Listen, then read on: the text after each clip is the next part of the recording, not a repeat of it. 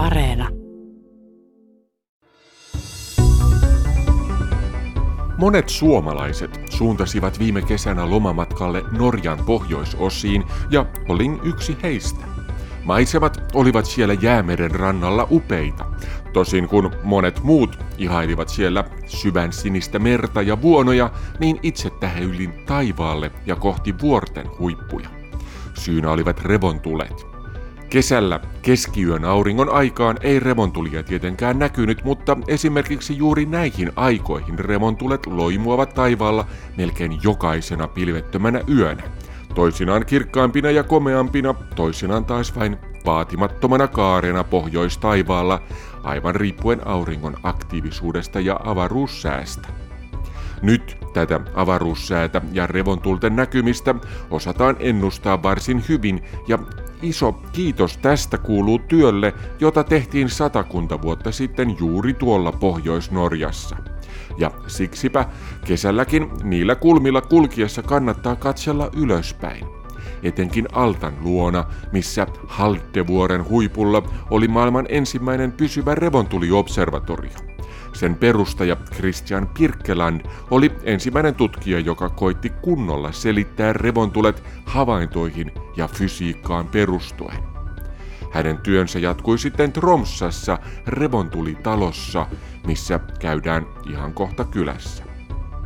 Tämä ohjelma on Tiede Ykkönen, minä olen Jari Mäkinen, aiheena ovat revontulet ja etenkin revontulitutkimuksen alkuajat ja niihin oppana toimii Per Helge Nylund Tromsassa.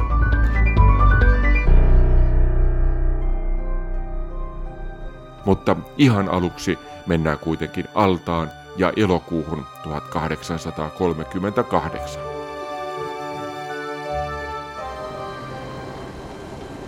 Ranskalainen lääkäri ja luonnontutkija Paul Gaimard oli tuolloin La Recherche-nimisen laivan kannella katselemassa pientä Altan kylää.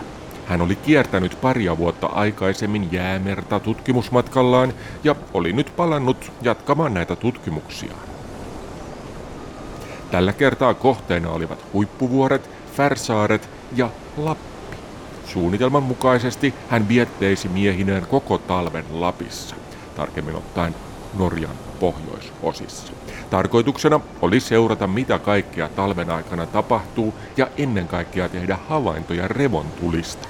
Kaimar oli ihastunut niihin aiemmalla tutkimusmatkallaan ja nyt hän halusi löytää selityksen näille taivaalla leiskuville valoille.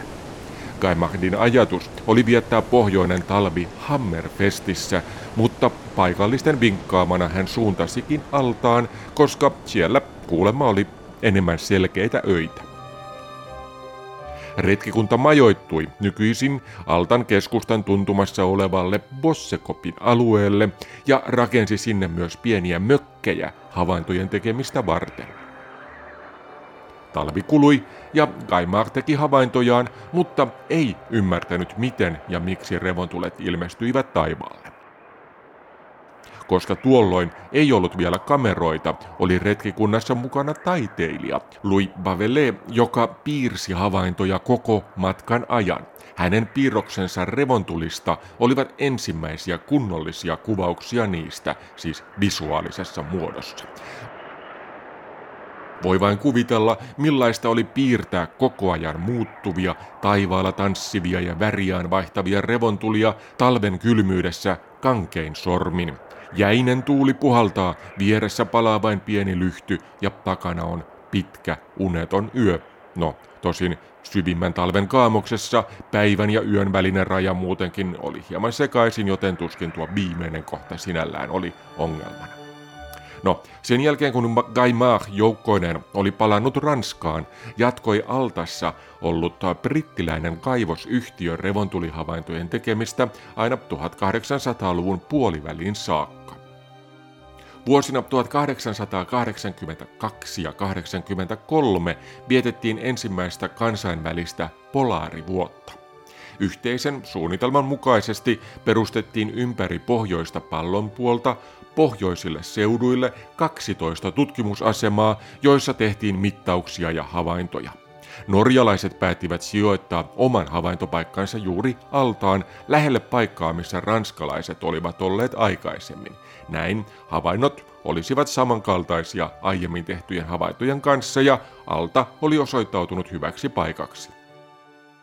Tuo polaarivuosi on muuten myös suomalaisen avaruussäätutkimuksen alkupiste, sillä Helsingin yliopiston fysiikan professori Selim Lemström perusti tuolloin magneettisen mittausaseman Sodankylään. Ja siellä sijaitsee yhä edelleenkin Sodankylän geofysiikan observatorio, missä mittauksia on tehty tuosta alkaen. Lemström oletti samaan tapaan kuin monet muutkin fyysikot tuohon aikaan, että revontulet ovat lähellä maapalloa tapahtuva sähköinen ilmiö ja siksi niitä kannatti tutkia juuri magneettikenttää mittaamalla. Sähkö ja magnetismi kun ovat läheistä sukua toisilleen. Mutta ei puhuta suomalaishavainnoista tällä kerralla tätä enempää, vaan katsotaan taas ylös tuonne Norjaan. Altasta oli tullut 1800-luvun lopulle tultaessa kansainvälisesti tunnettu revontuli-havaintopaikka ja monet tutkijat suuntasivatkin sinne. Siellä otettiin myös ensimmäinen valokuva revontulista. Sen otti saksalainen Martin Brendel tammikuun viidentenä päivänä 1892. Ja tuolloin 1800-luvun aivan lopussa silloin astui näyttämölle muuan Christian Birkeland. Well, Christian Birkeland was a Norwegian physicist and a, a, a, bit of a genius. I think he seemed to have been a rather eccentric person, uh, and he had a lot on his mind. But his big, big passion was the aurora. He really wanted to understand and to study the aurora. He got his first ideas of, of how the aurora is made uh, when he was working with X rays. Uh, one of the first, he's the, he's the first Norwegian ever to make an X-ray picture. Uh, um, Per Helge Nylund Tromsan yliopistosta kertoo tässä, että Pirkeland oli norjalainen fyysikko, hieman nero ja samalla varsin erikoinen tyyppi. Hänellä oli mielessään paljon erinäköisiä asioita, mutta revontulet olivat hänen intohimonsa. Hän halusi tutkia niitä ja todella ymmärtää, mistä niissä oikein oli kyse. Ensimmäiset ajatuksensa Pirkeland sai revontulten synnystä tutkiessaan röntgensäteitä. Pirkeland oli myös ensimmäinen norjalainen, joka otti röntgenkuvia, joten hän tunsi hyvin tämän puolen. Pirkeland halusi tutkia revontulia kuin kunnon tutkija ja ehdotti rakennettavaksi erityistä revontuli-observatoriota. Siellä voitaisiin tehdä mittauksia nykyaikaisin laittein, siis tuolla aikaisin nykyaikaisin laittein, ottaa valokuvia ja saada kunnollista tietoa niin revontulista itsestään kuin myös kaiken näköisistä niihin liittyvistä asioista, kuten esimerkiksi magneettikentästä. Tuolloin 1800-luvun lopussa oli paljon teorioita siitä, mitä revontulet ovat, mutta kenelläkään ei ollut varmuutta asiasta. Pirkeland onnistui suostuttelemaan Norjan hallituksen kustantamaan observatorionsa rakentamisen. Se maksoi jopa 50 000 silloista kruunua, eli se oli todella, todella suuri raha tuohon aikaan, satoja tuhansia euroja nykyrahassa. Um, he built his observatory, he stayed up there during the winter with his assistants and they did measurements and they, they, they tried to make photographs and so on. The first expedition in 1899 was not very successful mm-hmm. simply because the technology wasn't good enough. The exactly. instruments they had was not good enough. Uh, only the magnetometers Birkeland rakensi observatorionsa. Hän vietti siellä kokonaisen talven assistenttiensa kanssa havaintoja tehden ja kuvia ottaen, mutta ensimmäinen havainto talvi 1899 ei onnistunut oikein hyvin. Syynä oli yksinkertaisesti se, että havaintolaitteet eivät olleet vielä tarpeeksi hyviä. Birkeland oli ottanut selvästikin liian suuren hypyn uuteen tekniikkaan, joka ei toiminutkaan oikein hyvin. Vain magneettiset mittaukset tulokset olivat niin kiinnostavia, että niistä pystyi tekemään jonkinnäköisiä analyysejä. Seuraavan kerran hän teki havaintoja vasta vuonna 1912, kun käytössä oli jo parempia tutkimuslaitteita. Tuolloin hän vietti tutkimusapulaistensa kanssa taas koko vuoden Haltevuoren huipulla ja nyt tulokset olivat oikein hyviä. Uh, Birkeland also came up with all sorts of inventions because he needed funding for his research. So Yli vuosikymmenen aikaero havaintoretkien välillä johtui paitsi havaintolaitteiden kehittymisen odottelusta, niin myös siitä, että Birkelandin piti saada rahaa tutkimuksilleen. Niinpä hän teki monennäköisiä keksintöjä. Hän oli esimerkiksi eräs suuren lannoiteyhtiö Norsk Hydron eli Jaran perustajista. Hän kehitti myös tykin, mistä ei tullut ääntä, mutta se ei oikein toiminut. Se oli niin sanotun sähkömagneettisen raidetykin esiaste, joka paperilla toimi hyvin, mutta käytännössä ei lainkaan. Vasta nyt sellaisia on saatu toimivaan kunnolla, mutta siis Pirkkalandin idea oli varsin mainio, mutta hän oli jälleen liian edellä aikaansa. he was he was building an electric hearing aid, for instance, and there was he, he I think he had 52 patents of different. Pirkkaland myös suunnitteli kuulokojeita ja paljon kaiken näköistä muutakin. Hänellä oli 52 patenttia ja suurimmaksi osaksi hän teki nämä kaikki keksinnöt ainoastaan rahoittaakseen revontulitutkimusta. Wh- Where his interest uh, into the Northern Lights came from? Why he was interested on these? Well, that is also a good question. He was born in the south of Norway, uh, almost at the southernmost tip. Kun kysyn, mikä sai Birkalandin kiinnostumaan alun perin revontulista, niin Per Helge selittää, että se onkin hyvä kysymys, koska Birkaland vietti lapsuutensa Etelä-Norjassa. Hän ei nähnyt siis sieltä kovinkaan usein revontulia. Norjan eteläosat ovat itse asiassa etelämpänä kuin Helsinki, ja mitä etelämpänä ollaan, sitä harvemmin revontulia näkyy. Syitä revontulikiinnostukseen pitääkin etsiä siis muualta. Yksi tekijä varmaankin oli se, että hän opiskeli fysiikkaa ja revontulet olivat yksi tuolloisista fysiikan mysteereistä. You know, at this time, Norway being a nation on the brink of claiming independence, we were building up. Everything was sort of focusing on, on what's what's the most Norwegian things of all. So we were skiing, we were excavating the Viking. Kenties kuitenkin merkittävämpää oli se, että noihin aikoihin 1800-luvun lopussa Norjassa haikailtiin itsenäisyyttä liittovaltiosta Ruotsin kanssa. Kansallishenki oli korkealla. Monet miettivät tuolloin, mikä oikeastaan oli kaikkein norjalaisinta ja osa vastauksista oli helppoja, eli norjalaiset hiihtävät ja tutkivat viikinkilaivoja ja niin edelleen. Se oli hyvin kansallishenkistä aikaa muutenkin, ei ainoastaan Norjassa, vaan muuallakin Euroopassa. in all of Europe, not just in, in Norway. And we had polar heroes like Roald Amundsen and Fridtjof Nansen, who you know sailed up in the Arctic and froze into the ice, and Roald Amundsen who went to the South Pole, and they also conquered things. And I think also Birkeland wanted to be part of that. So building the Haldops. Meillä oli myös napatutkijoita, tutkimusmatkailijoita, kuten Roald Amundsen ja Fridtjof Nansen, jotka seilasivat ylös pohjoisille merille ja valloittivat jäätiköitä. Nansen vietti vuoden jäämerellä ja Amundsen onnistui menemään ensimmäisenä Etelänavalle. Birkeland halusi selvästikin olla mukana heidän joukossaan. Yksi heistä ja Haldevuoren huipulle tehty observatorio sekä yli talven oleminen siellä oli hänelle myös tapa näyttää, että myös hän oli uljas tutkimusmatkaa ja fysiikan tutkimuksen eh, sankari.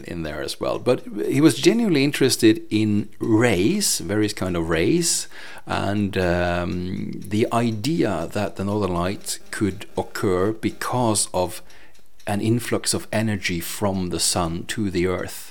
Think Tämä oli varmaankin siis osasyy, mutta joka tapauksessa hän oli erittäin kiinnostunut säteistä. Hän oli kehittänyt teorian, jonka mukaan auringosta tuleva energia, sen lähettämät säteet saisivat aikaan revontulia täällä maapallon lähistöllä, mutta tätä teoriaa ei yleisesti hyväksytty ja selvästikin Pirkkaland halusi todistaa tämän todeksi havainnoilla. So he had to fight for it, and and um, but probably from his working with various rays and, and that's sort of where he understood that this could be an explanation to the aurora. Haltevuoren observatorio sijaitsee siis hyvin lähellä Altaa, joka on eräs Pohjois-Norjan eli Finnmarkin suurimmista kaupungeista. Siellä, siis observatoriolla, on mahdollista käydä ja etukäteen varaamalla voi observatorion vieressä olevassa pikkumökissä myös yöpyä. Matka ylös ei kuitenkaan ole ihan helppo, eikä sinne voi ajaa autolla. Tietä pitkin nimittäin pääsee vain noin yhdeksän kilometriä pitkän polun alkupaikalle. Kun ajaa Altan keskustasta E6 tietä pitkin kohti länttä, siis ikään kuin Tromtsaa kohden, niin Altavuonon ylimenevän sillan jälkeen pitää kääntyä vasemmalle ja Kofjord-nimisessä taajamassa on ihan kirkon vieressä kyltti, joka osoittaa mistä polku alkaa. Kesällä tosiaan patikkamatka ylös huipulle noin 900 metrin korkeuteen vie kolmisen tuntia ja on oikein miellyttävää vaihtelua autossa istumiseen. Talvella sääolot voivat olla vaikeita ja lunta on joka tapauksessa paljon. Kun Birkeland ja muut tutkijat olivat siellä aikanaan, täytyi tarvikkeita viedä sinne talvisaikaan ensin porolla ja sitten pienellä köysiradalla, mutta köysiradassa oli tilaa ainoastaan tavaroille se ei sopinut ihmisten kuljettamiseen, eli jos observatoriolta hätätilanteessa olisi pitänyt lähteä pois, niin se ei olisi käynyt mitenkään helposti, ainakaan siis talvella. Observatorion rakentaminen oli sitten oma juttunsa. Paitsi että kivilinnaa muistuttavan rakennuksen tekeminen vaati aikamoisen logistiikan, niin lisäksi observatorioon tuotiin 1800-luvun lopun huipputekniikkaa. Sieltä oli lennätin linja alas altaan, siellä oli höyrykone, sähköt ja sellaisia mukavuuksia, joista muualla ei voitu kuin haaveilla. Parhaimmillaan observatoriolla asui vuoden ympäri 17 henkilöä, joista osa oli tutkijoiden perheen jäseniä. Observatoriosta on sympaattisia kuvia, missä vaimot ovat lasten ja lastenvaunujen kanssa observatorion pihalla ulkoilemassa kauniissa talvisäässä. Lapsia oli parhaimmillaan seitsemän tilastojen mukaan ja kolme heistä syntyi ylhäällä observatoriossa. Revontuli-havaintojen lisäksi observatoriolla tehtiin luonnollisestikin säähavaintoja ja itse asiassa Birkeland oli paikalla vain hyvin harvoin. Mutta Birkeland on yhä edelleen altassa kuuluisuus ja hänestä kerrotaan paljon tarinoita. But it's wonderful to hear stories of Birkeland even when he comes to Alta. He's, he's asking local people, where can I see the aurora better? Is it here or there? And some say that, some told him that the aurora could come all the way down uh, to the surface of the seawater. It, it had been almost attacking people in boats or things. Kun Birkeland aikanaan tuli ensimmäisen kerran altaan, niin hän kyseli paikallisilta, mikä olisi paras paikka revontulten näkemiseen. Jotkut selittivät hänelle, että joskus revontulet tulevat niin alas, että ne koskettavat meren pintaa. Revontulet jopa häiritsevät veneissä olevia ihmisiä. Toiset kertoivat tarinoita siitä, miten ne revontulet koskettavat Haltevuoren huippua ja jopa istuvat lepäämään vuoren päälle. Lopulta Pirkeland päätti sijoittaa observatorion juuri Halten huipulle, vaikka hän ei varmaankaan tehnyt päätöstä ihan pelkästään kansantarinoiden perusteella. Hän kuunteli tarkasti, mitä esimerkiksi kalastajat kertoivat revontulista ja yhdisti sitten näitä kertomuksia olemassa olevaan tietoon. Kukaan ei itse asiassa tuolloin tiennyt tarkasti, millä korkeudella revontulet ovat. Se saattoi olla satoja kilometrejä tai vain pari kilometriä. Kenties juuri siksi vajaan kilometrin korkeudessa oleva vuoren huippu, Halte Toppen tai Sukkertoppen, kuten Birkelän sitä itse kutsui, niin se tuntui juuri sopivalta paikalta. Itse asiassa eräs ensimmäisistä tärkeistä havainnoista, mitä tuolta huipulta tehtiin, oli juuri se, että revontulia voidaan havaita aivan yhtä hyvin merenpinnan tasolta kuin korkealta. This is what, you, what we're standing in now is actually the Halde Observatory which is carried on here in Tromsø. The same it's it's sort of the same institution and the same research. Nyt perhelge näyttää ympärillämme Tromsan alkuperäisessä revontulitalossa olevia laitteita ja toteaa, että tämä on itse asiassa Halde Observatorio, joka tuotiin 1920 luvulla luvun lopussa vuorelta Tromssaan. Pirkkeland ei ollut kuitenkaan itse sitä enää todistamassa, sillä hän kuoli hieman salamyhkäisesti Tokiossa vuonna 1917. Uh, well, he, he was a rather sort of stressed man. He was probably really overworked and he right. must have had one of those brains that just can't stop thinking about uh, scientific problems. Uh, so Pirkkeland oli stressaantunut. Hän teki liikaa töitä ja hänellä oli selvästikin sellaiset aivot, jotka eivät osanneet osanneet ottaa rennosti. Hän ajatteli jotain ja teki jotain koko ajan. Hän nukkui huonosti ja hän pyysi siihen lääkettä lääkäriltään, joka määräsi Veronal-nimistä unilääkettä. Se aiheutti riippuvuutta ja sai aikaan sivuvaikutuksena hallusinaatioita, joten Birkeland alkoi kuvitella, että häntä esimerkiksi seurataan koko ajan. Hän osti pistoolin ja piti sitä koko ajan mukanaan.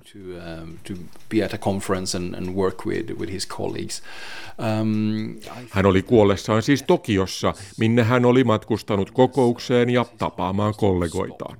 Virallisen kuolinsyytutkimuksen mukaan hänen sydämensä pysähtyi yöllä, mutta ei ole tiedossa, johtuiko se lääkkeestä vai ei. Hän ei kuitenkaan ampunut itseään, eikä ole tiedossa, ottiko hän tietoisesti yliannoksen, mutta lääke oli jossain mielessä varmastikin osasyynä ainakin hänen liian aikaiseen kuolemansa. So who knows what kind of results he could have produced if he had lived on a, a, a bit longer, but uh, I mean he worked so much that uh, in his uh, relatively short life he was hän oli vain 50-vuotias ja kuka tietää, mitä hän olisikaan saanut aikaan, jos olisi vain saanut elää.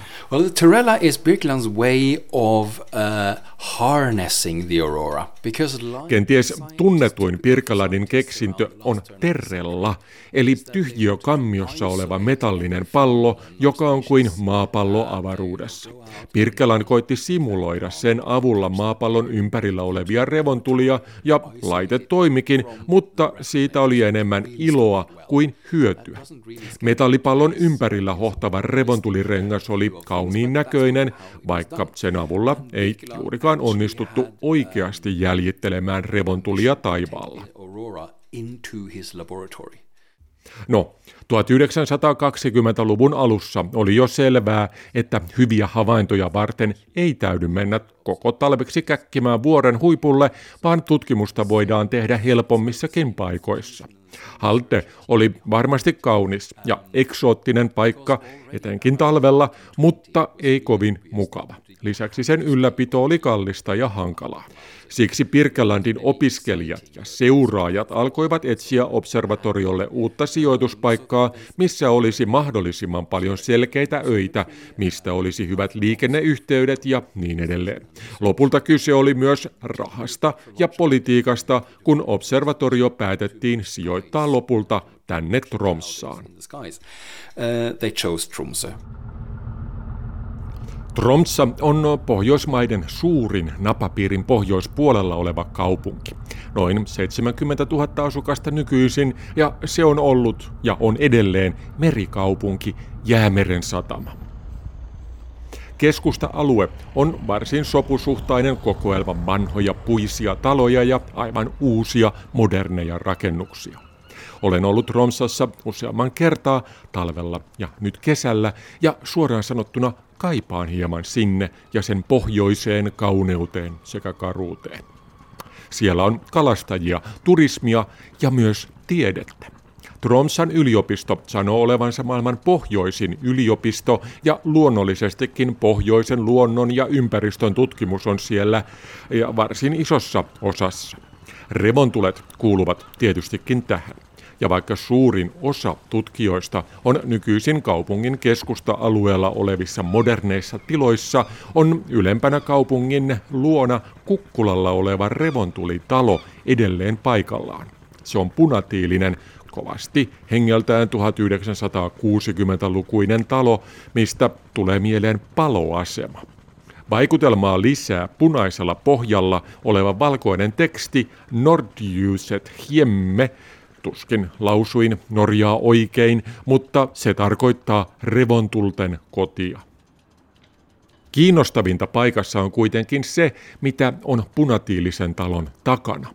Siellä on alkuperäinen revontuli-observatorio, joka koostuu muutamista kivitaloista ja pienistä puisista rakennuksista. This is a, a, beautiful spot. It's on the top of uh, Tromsø Island. Uh, we are about 100 meters above sea level, and we have a little lake nearby, the Prestvanne Lake. Yeah. So that means that we have a really good view from this, this place. We Tämä on kaunis paikka pienen kukkulan huippu Tromsan saarella, noin sadan metrin korkeudessa merenpinnasta mitattuna. Uh, Tässä vieressä on myös pieni järvi. Täältä voi nähdä hyvin joka puolelle ihan horisonttiin saakka. Kun tämä paikka valittiin observatorion rakennuspaikaksi vuonna 1925, ei täällä ollut puitakaan, joten täältä tosiaan pystyi tekemään havaintoja hyvin joka puolelle.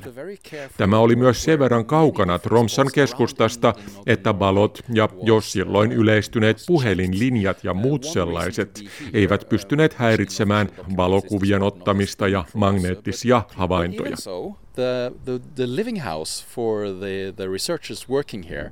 Mutta tuolloin tämän ajateltiin olevan varsin kaukana Tromsan keskustasta, joten henkilökunnalle rakennettiin tänne asuintalot. Näin he pystyivät tekemään yöllä töitä ja käymään saman tien nukkumaan. Tähän väliin huomautan vain, että matkaa Tromsan kirkolta revontulitalolle on noin kaksi kilometriä ja sen kävelee ylämäkeenkin noin 20 minuutissa. Nyt tiet ovat hyviä ja talvellakin tiet on aurattuna lumesta eikä esimerkiksi susia näy pahemmin matkalla. Kenties matka ei ollut sinällään olennainen asia tuolloinkaan, vaan lähinnä se, että kotiin piti mennä pimeydessä ja pitkän havaintoyön jälkeen oli varmastikin mukavampaa, että koti oli aivan vieressä. One of the offshoots of this Northern Lights Observatory is the Tromsø Telemetric Station, which started in the late 1960s and has now really developed into a big sort of... Per Helge jatkaa kertomalla, että 1960-luvun lopussa observatorio alueelle rakennettiin myös telemetria-asema, eli sieltä saatettiin olla yhteydessä satelliitteihin. Vuosikymmenten kuluessa revontulimittausten tekeminen on siirtynyt paremmille paikoille, mutta koska paikka on varsin mainio satelliittiantenneille, on tämä telemetria-aseman puoli kehittynyt ja laajentunut niin, että se on nykyisin paljon suurempi kooltaan kuin on observatorion puoli. Siellä on satakunta henkeä työssä ja se on nimeltään KSAT. Se on osa suurta Kongsberg-yhtiötä, joka huolehtii palveluna yhteydenpidosta monien satelliittien kanssa. Esimerkiksi suomalainen IceEye on heidän asiakkaansa, sikäli kun tiedän. Eli IceEyella ei ole omia antenneja ympäri maailman, vaan he ovat omasta Espoossa olevasta kontrollikeskuksestaan yhteydessä satelliitteihinsa Kongsbergin antenniverkoston kautta ja Kenties haastattelun aikaankin yksi noin tusinasta observatorion vieressä olevasta antennista oli yhteydessä johonkin suomalaissatelliittiin. Nyt magneettikenttämittareita on muuallakin lähimmät tuossa muutama sadan metrin päässä ja revontulia havaitaan enempi sitten Tromsan luona noin 20 kilometrin päässä olevalla Eiskat-tutka-asemalla. Ja havaintoja tehdään myös huippuvuorilla sekä myös Ruotsin puolella muun muassa Kiirunassa ja Suomessa Sodankylässä. Pienempiä havaintoasemia on muuallakin ja lisäksi aivan uusinta Eiskat revontulitutka-asemaa ollaan rakentamassa Kilpisjärvelle Suomen käsivarteen aivan Norjan rajan tuntumaan. Tuo Eiskat 3D on aivan oman juttunsa arvoinen ja varmaankin palataan siihen joskus toiste, mutta tällä kertaa katsotaan enempikin taaksepäin. Ja niinpä tämäkin ohjelma jatkuu nyt historialla. Yeah, well, this is the uh, the old uh, setup from 1928. Uh, kept exactly as it Menemme sisään ulkoapäin katsottuna varsin vaatimattoman näköiseen puurakennukseen, jonka sisällä ovat magnetometrit. Ne siis mittaavat maan magneettikentän voimakkuutta – ja koska metalliesineet vaikuttavat magneettikenttään, ei rakennuksessa ole mitään magneettista ainetta. Siksi myös itse rakennus on puuta, ja sen tekemisessä ei ole käytetty nauloja, vaan puuta oppeja. Avaimet oviin ovat messinkiä, eli metallia, joka ei ole magneettista. Jotta sisällä olevat mittalaitteet olisivat mahdollisimman eristyksissä ulkomaailmasta, on rakennuksessa neljä ovea.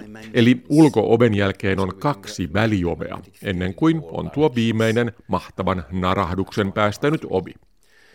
Jo tuolta 1800-luvun lopulta oli ymmärretty, että revontulet vaikuttavat maan magneettikenttään, tai päinvastoin, ei tiedetty silloin. Aina kun taivaalla oli revontulia, kompassineula tempoili edes takaisin. Eli se ei osoittanut vakaasti kohti pohjoista, magneettista pohjoisnapaa siis, vaan värähteli hieman edes takaisin. Nyt tiedetään, että auringosta puhaltaa ulospäin varattujen hiukkasten virta, niin sanottu aurinkotuuli, ja toisinaan se on hieman voimakkaampi. Syynä saattaa olla auringossa ollut purkaus tai aurinkoa ympäröivässä koronassa oleva aukko, joka päästää hiukkasia ikään kuin lävitseen tavallista enemmän. Kun aurinkotuuli osuu maahan, se pumppaa maan magneettikenttään energiaa. Se voimistaa ionosfäärissä olevia sähkövirtoja ja saa aikaan häiriöitä maan magneettikentässä. Samalla ilmakehän yläosiin pääsee iskeytymään enemmän hiukkasia, mikä synnyttää puolestaan revontulia. Voimakkaimmillaan geomagneettiset myrskyt ja pienemmät häiriötkin ovat napojen lähialueilla niin pohjoisessa kuin etelässäkin. Mitä hurjempi on geomagneettinen myrsky, eli mitä suurempi ja voimakkaampi aurinkotuulen puuska meihin osuu, niin sitä kauemmaksi napa-alueilta häiriöt ylettyvät. Tromssa on usein niin sanotun revontuliovaalin kohdalla, missä häiriöt ovat kaikkein selvimpiä ja niitä on useimmin.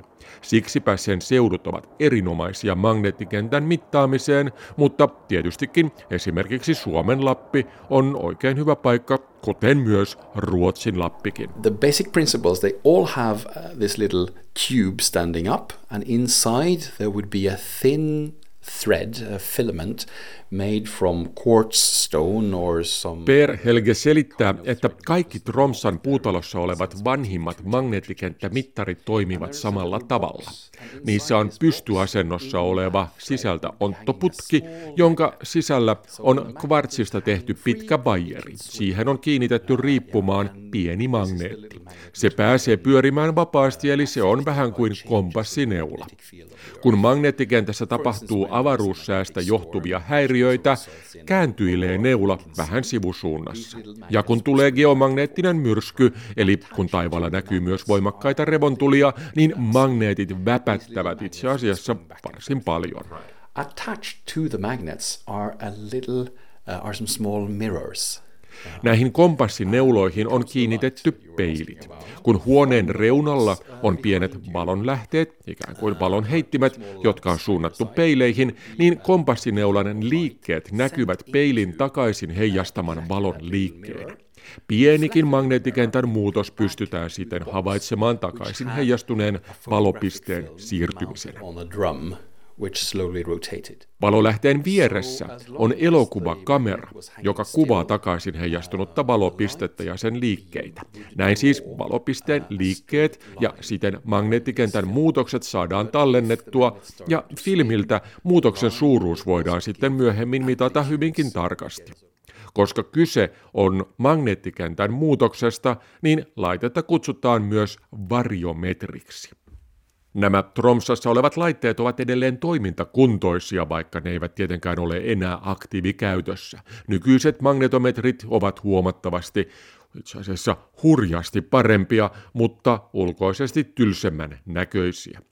Eikä niistä kuulu niin kivoja ääniä. Esimerkiksi filmin pyörittämiseen käytetty vieterikoneisto toimii ja siitä pääsee tällainen todella hieno ääni. I could even start it for you if you All want, right. because it does have a, light, a nice sound, just like starting an old clock. But it I, has a clockwork inside. Yeah, it, it does. And then you can hear the lovely ticking of signs being made. Exactly. Koko mittarimökin sisusta on myös pelkkää steampunkkia. Metalliosat ovat pääosin messinkiä, laitteet on kiinnitetty puusta ja kivestä tehtyjen optisten penkkien päälle ja sähkökytkimet seinässä ovat aivan avoimia. Niihin voisi koskea siis aivan suoraan sormillakin. Tosin nämä vanhimmat eivät ole enää käytössä, vaan niiden tilalle on laitettu uudemmat sähköjohdot ja kytkimet. Ne ovat paljon turvallisempia, mutta tylsemmän näköisiä. Ja näin mennään taas ulos puutaloista ja kävellään 50 metriä polkua eteenpäin kohti vieressä olevia toisia rakennuksia. Well, this is the original Northern Lights Observatory in Tromsø. This is the building built in 1928, uh, and it has a few special features that tells us that this is a scientific building and not a, a living. Olemme nyt puurakennusten vieressä punatiilisen talon takana pihalla ja edessä on vaalea yksikerroksiselta omakotitalolta näyttävä rakennus. Siinä on erikseen kellari ja sinne on oma sisäänkäyntinsä. Tämä tässä on Tromsan alkuperäinen revontulitalo, joka rakennettiin vuonna 1928. Per Helge näyttää siitä muutamia yksityiskohtia, joista näkee heti, ettei tämä ole ihan tavallinen asuintalo, vaan tieteellinen rakennus. The lovely French balcony doors, for instance, which would be beautiful on a sunny day, are facing to the north, so they almost never have sun. Exactly. Uh, and if they do, it's the middle of the night. Because these are Tässä on esimerkiksi kaunis pihan tasossa oleva ranskalainen parveke, mikä olisikin varmastikin mukava kauniina kesäpäivänä, mutta sen ovet avautuvat pohjoiseen, ei etelään. Aurinko ei siis paista sinne juuri lainkaan, paitsi nyt vähän kesällä keskiyön auringon aikaan. Ovet osoittavat pohjoiseen siksi, että se on paras suunta havaita revontulia. Tässä, missä seisomme, oli aikanaan havaintotasanne ja ovien kautta tuotiin tähän ulos havaintolaitteita ja niistä meni sitten sähköjohtoja talon sisälle, missä olivat havaitsijat, rekisteröintilaitteet sekä kello. This uh, windows in front of us are uh, it looks like a nice little sort of carnap with windows in all directions. Exactly. You would think it's a Tuossa on veranta talon seinässä oleva ikään kuin uloke, mistä on ikkunoita joka puolelle. Jos tämä olisi asuintalo, niin tuohon olisi hienoa laittaa paikka ruokasalille, mutta täällä se oli havaintohuone. Kaikissa sen kolmessa seinässä, itään, länteen ja pohjoiseen, on ikkunat, joista voitiin katsella ulos. Tuolloin sata vuotta sitten tärkein havaintolaite oli edelleen ihmissilmä. Jonkun piti siis valvoa koko yön ajan ja katsoa, mitä tapahtui eri puolilla taivasta. This building also has uh, some uh, secrets from the, from the Second World War. Uh, uh. Tässä rakennuksessa käsiteltiin myös salaisuuksia toisen maailmansodan aikana. Sodan aikanahan Norja oli pitkän aikaa natsisaksan miehittämänä ja saksalaisarmeija oli myös täällä Tromsassa ja se oli tietysti kiinnostunut myös tutkimuslaitoksesta. Uh, but this building had something which was valuable for spies. It had a dark room, a photographic dark room where you could develop... Täällä oli kuitenkin jotain, mikä erikoisesti kiinnosti bakoojia. Rakennuksen alakerrassa oli valokuvien kehittämiseen tarkoitettu pimeä huone kun esimerkiksi Ruotsin kautta tänne tuli brittiagentteja, jotka ottivat kuvia eri puolilla Pohjois-Norjaa kiinnostavista kohteista, niin filmit piti kehittää jossain ennen kuin ne lähetettiin eteenpäin Lontooseen.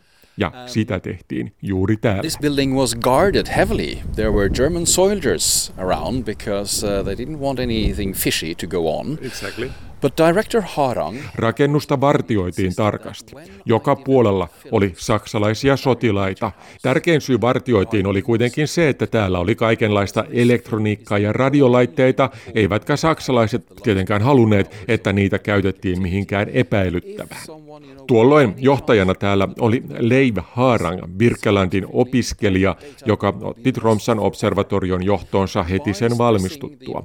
Hän vaati saksalaisilta, että kun hän oli kehittämässä variometristä tulleita filmejä pimiössä, niin hänen pitäisi saada lupa lukita ovi täysin. Kukaan ei saisi tulla silloin sisään, koska kehitettävissä filmeissä oli ainoat tiedot koko maailmassa silloin olleesta magneettisesta aktiivisuudesta. Oven piti olla siis lukossa, ettei tämä tieteellisesti tärkeä tieto tuhoutuisi missään tapauksessa. And by stressing the importance of science, I think he convinced the Germans that okay, you may lock the door. And so microfilm after microfilm after microfilm was developed in here.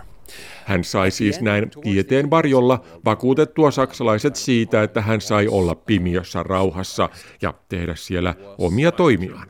Filmi toisensa jälkeen lähti täältä eteenpäin. At the end, towards the end of the Second World War, um, director Harang was um, sort of arrested.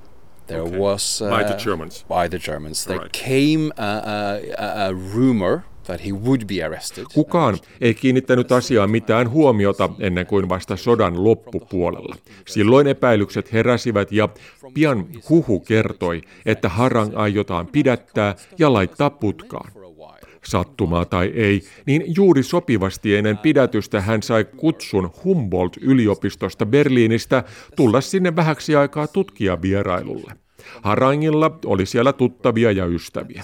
Hän pääsi lähtemään siis Berliiniin, ja vaikka häntä pidettiin silmällä koko ajan, häntä ei kuitenkaan vangittu, vaan hän oli eräällä tapaa arestissa, pystyi tapaamaan ystäviään ja käyttämään muun muassa kirjastoa.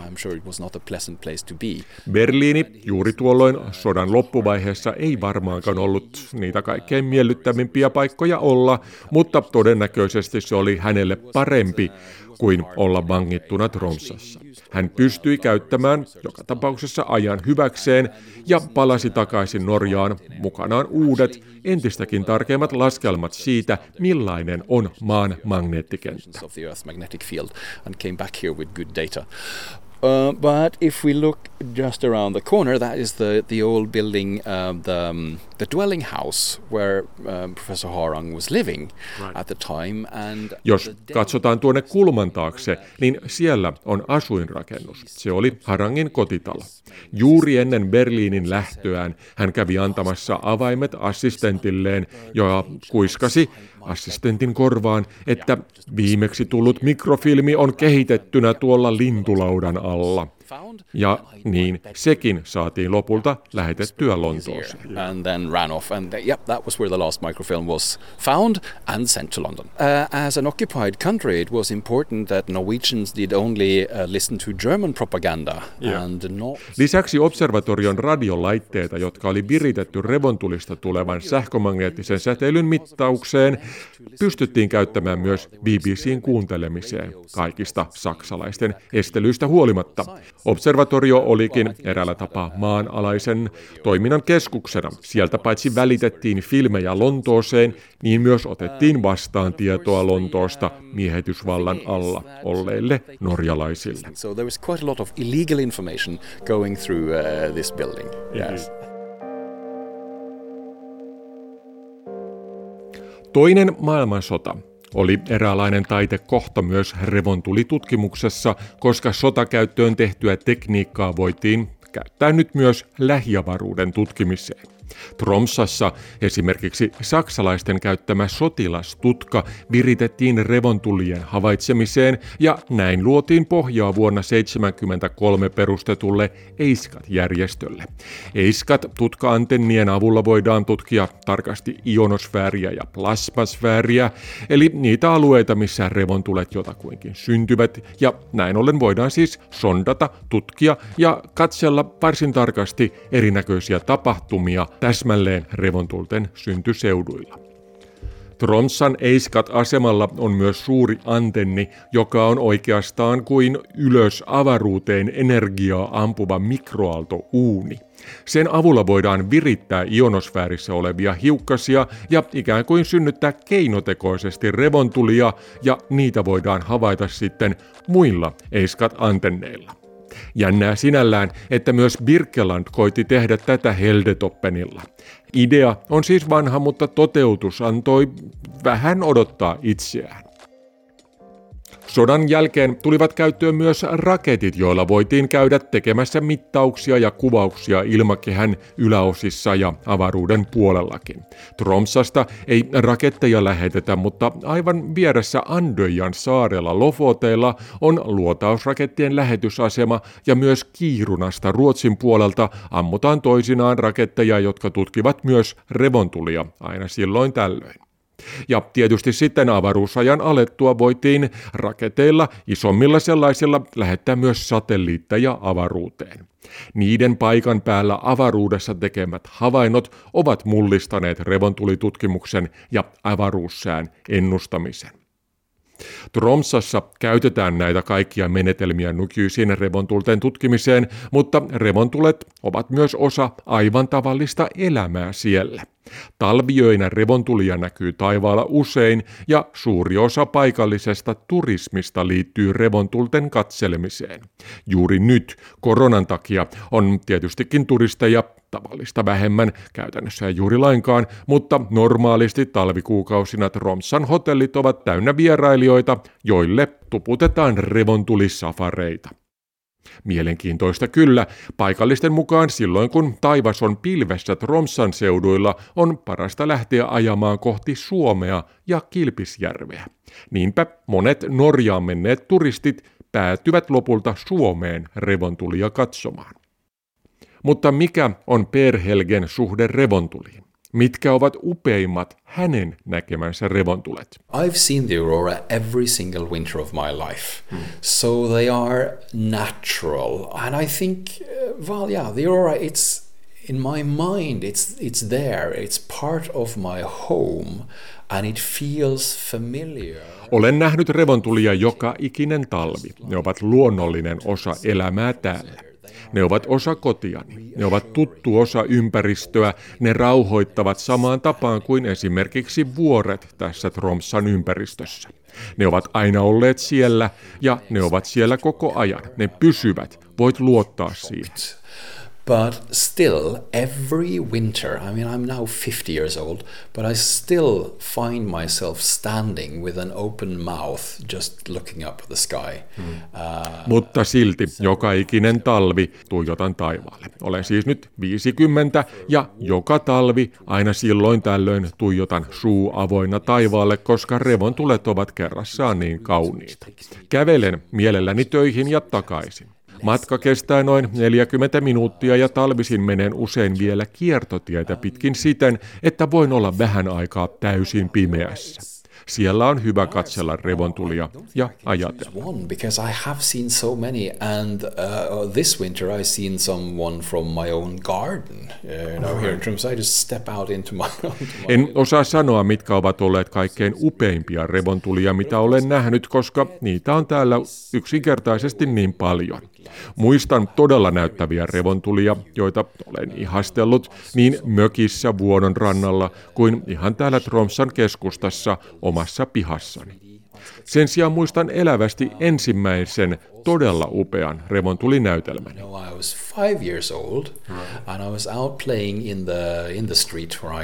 Olin viisivuotias ja olimme leikkimässä pihalla, kun ystäväni kutsuttiin jo sisälle syömään ja jäin yksin ulos pimeään. Kello oli jotakuinkin neljä iltapäivällä ja oli joulukuu. Taivaalla oli revontulia ja menin puistoon, paikkaan missä olimme normaalisti kesällä leikkimässä. Siellä oli metalliverkosta tehty aita, jonka nyt lumikinokset olivat rikkoneet siten, että aita roikkui vaakatasossa ja se oli vähän kuin riippumatto.